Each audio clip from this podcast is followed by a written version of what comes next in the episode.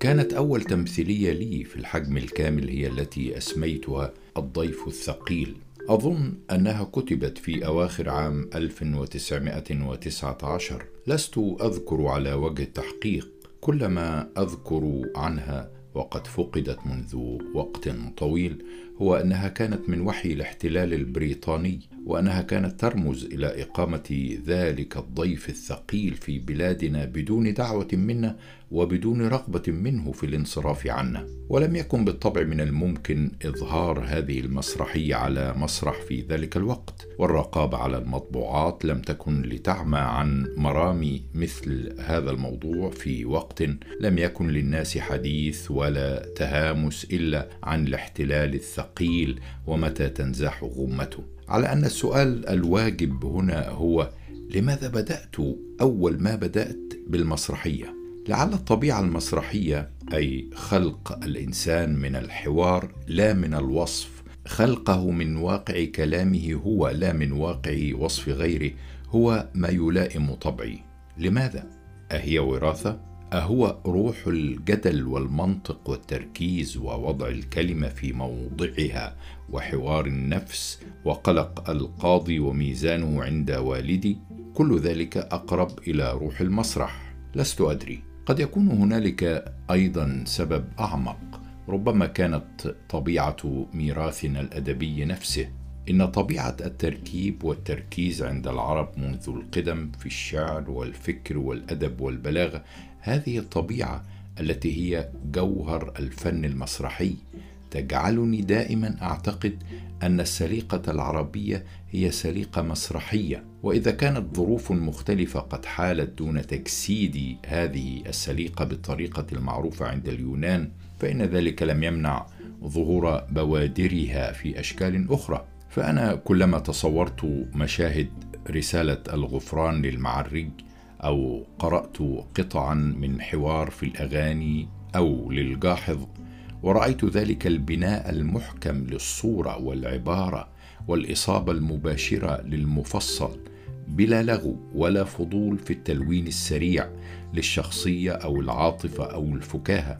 أوقن وأشعر بالجذور العميقة الخفية لهذا الميل عندي للفن المسرحي. مهما يكن من أمر فإن هذا الميل قد لازمني وسار معي في كل خطوة من خطوات حياتي ودراستي. وحصلت على شهادة البكالوريا والتحقت بمدرسة الحقوق وكانت تتبع وزارة الحقانية ولم تكن وقتئذ تقبل إلا عددا محدودا كان في عام التحاقي قد وقف عند الثمانين فيما أذكر من ترتيب عدد الناجحين في البكالوريا وكان ترتيبي فيما أذكر أيضا السبعين. لم أكن بالطبع من الطلبة المبرزين من مدرسة الحقوق بل إني رسبت في امتحان النقل من السنة الأولى إلى الثانية.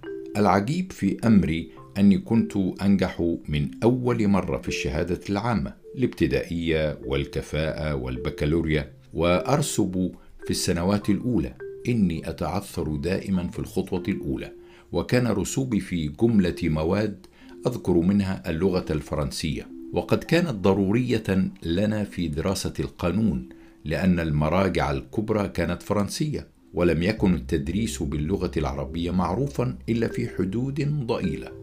فقد كان التدريس باللغة الإنجليزية في مواد الاقتصاد السياسي والقانون الروماني ومقدمة القوانين والطب الشرعي على يد أساتذة من الإنجليز. بعضهم لم يكن بالأستاذ الكفء وبعضهم كان يأتي في حالة سكر بين. ولم نكن نفهم منه كثيرا كأستاذ القانون الروماني مستر ميلفيل. وكنا أحيانا نستفيد من سكره فنتوسل إليه أن ينقذنا من بعض الصفحات العسيرة في الكتاب المقرر فكان يستجيب لنا ويقول وهو بين النوم واليقظة حسنا احذفوا من صفحة كذا إلى صفحة كذا ثم نعود بعد أسبوع آخر بعد أن يكون قد نسي فنستعطفه مرة أخرى فيعود إلى الحذف وهكذا حتى حذف لنا نصف الكتاب ولم نمتحن إلا في النصف. على أن المجتهد فينا كان لابد له من الاعتماد على نفسه والاطلاع على المراجع الفرنسية ولم تكن الفرنسية التي تعلمناها بالقسم الأدبي بالمرحلة الثانوية تكفي لمثل هذا الاطلاع. لذلك كانت تدرس لنا هذه اللغة في مدرسة الحقوق على يد أستاذ فرنسي ملم بالقوانين اسمه ميسيو توندير. يلقننا المصطلحات القانونية التي تمكننا من الاطلاع في المراجع الضرورية. كان الأستاذ الأجنبي الممتاز حقا في كل المدرسة هو ناظر مدرسة الحقوق نفسه وقتئذ مستر وولتن. وأظن أنه آيرلندي. فكتابه في القانون المؤلف بالإنجليزية كان خير ما أعاننا وأفادنا. على الرغم من ذلك رسبت في السنة الأولى وكان لهذا الرسوب أثره السيء بالطبع عند أهلي فما أن ذهبت إليهم في الأسكندرية لتمضية إجازة الصيف حتى استقبلوني بوجوه عابسه غاضبه وأنذروني بأن إجازة الصيف لا ينبغي أن أقضيها في المتعة التي لا أستحقها بل في الدرس. وخاصة في التقوي في اللغة الفرنسية التي رسبت فيها على نحو فاضح. وقبل والدي أن يدفع لي أجر دروس خاصة في مدرسة بيرلتس المختصة بتعليم اللغات الحية والتحقت بتلك المدرسة طيلة شهور الصيف. أتلقى ثلاث دروس خصوصية في الأسبوع على يد مدرسة فرنسية أفادتني كثيرا. فقد أفهمتني أن اللغة لا تتعلم حقا إلا بالقراءة ولا سيما لمن هو في مرحلة المتأخرة من السن. فإني بمداركي المتسعة أستطيع تعلم اللغة بنفسي عن طريق مداومة القراءة أكثر من تلقي الدروس التقليدية التي تلقن لصبية المدارس. وأشارت علي بشراء كتاب أدبي من صميم الأدب الفرنسي وهو في نفس الوقت سهل الأسلوب إلى حد لن يستعصي علي فهمه. كان هذا الكتاب هو رسائل طاحونتي لألفونس دودي. جئت بهذا الكتاب وطلعت فيه تحت إرشادها وبمعاونة قاموس لاروس الصغير فإذا بي حقا أجد لغته سهلة ممتنعة. سهلة للقارئ المبتدئ مثلي ممتنعة ولا شك على من يريد محاكاتها من الأدباء. وشجعتني استطاعة المضي في هذا الكتاب بلا مشقة تشجيعا كبيرا. وشعرت كأن اللغة الفرنسية تفتح أمامي أبوابها المغلقة بالترحاب.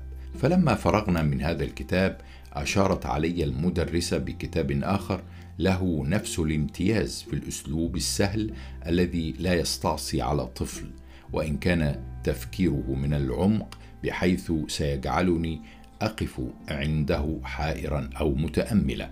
وليس هذا عندها بالمهم. المهم أن أفهم لغته وأتعلم تكوين عباراته البسيطة في مبناها. كان هذا الكاتب هو أناتول فرانس. فيما بعد عرفت كيف كان أناتول فرانس يجاهد ويعاني ليصل بأسلوبه إلى هذه البساطة المضيئة النقية كأنها قطرات الماء السائل من السماء. وفهمت فيما بعد أيضا لماذا قيل إن مفتاح أناتول فرانس هو راسين. سرت بعد ذلك على الضرب ومضيت وحدي بعد أن انتهيت من هذه المدرسة بانتهاء الصيف وصرت أشتري الكتب الفرنسية وأقرأها. وبمعاونة القاموس الذي بجواري والرغبة التي في نفسي استطعت أن أتقدم في هذه اللغة تقدما جعلني أقرأ منها كل ما أريد. وصار همي أن أنظر في واجهات المكتبات الإفرنجية وأقلب في الكتب والمجلات وعثرت على مجموعة قديمة لمسرحيات ألفريد دي موسي زهيدة الثمن. احتملها جيبي فاقتنيتها. ومجموعة أخرى لماريفو اشتريتها أيضا. ثم وجدت مجموعة من نحو عشرة أجزاء تعرض جملة في محل لبيع الأشياء العتيقة بثمن لا يذكر لكتاب عنوانه أربعون عاما في المسرح. للناقد المشهور فرانسيسك سارسي أعانني على الإلمام بحياة المسرح الفرنسي وما عرض فيه من أدب مسرحي كلاسيكي ورومانتيكي وعصري. وهداني إلى ما كنت أجهل من تطورات هذا الأدب. ثم وقعت آخر الأمر على أكوام من أعداد مجلة تخصصت في نشر النصوص الكاملة لأهم المسرحيات التي تعرض على مسارح فرنسا وأوروبا عامة مع آراء النقاد فيها. تلك هي ملحق الليستراسيون كانت المكتبات تبيع القديم منها لا بالعدد بل بالكوم وبثمن بخس فاغترفت منها اغترافا. وعلى الرغم من سيري في دراسة الحقوق بعد ذلك سيرا منتظما إلى أن حصلت على الليسانس إلا أنني شغلت عن القانون والتفرغ له التفرغ الذي يتيح لي التفوق والامتياز بمثل هذه المطالعات التي كانت تسيطر على كل جوارحي.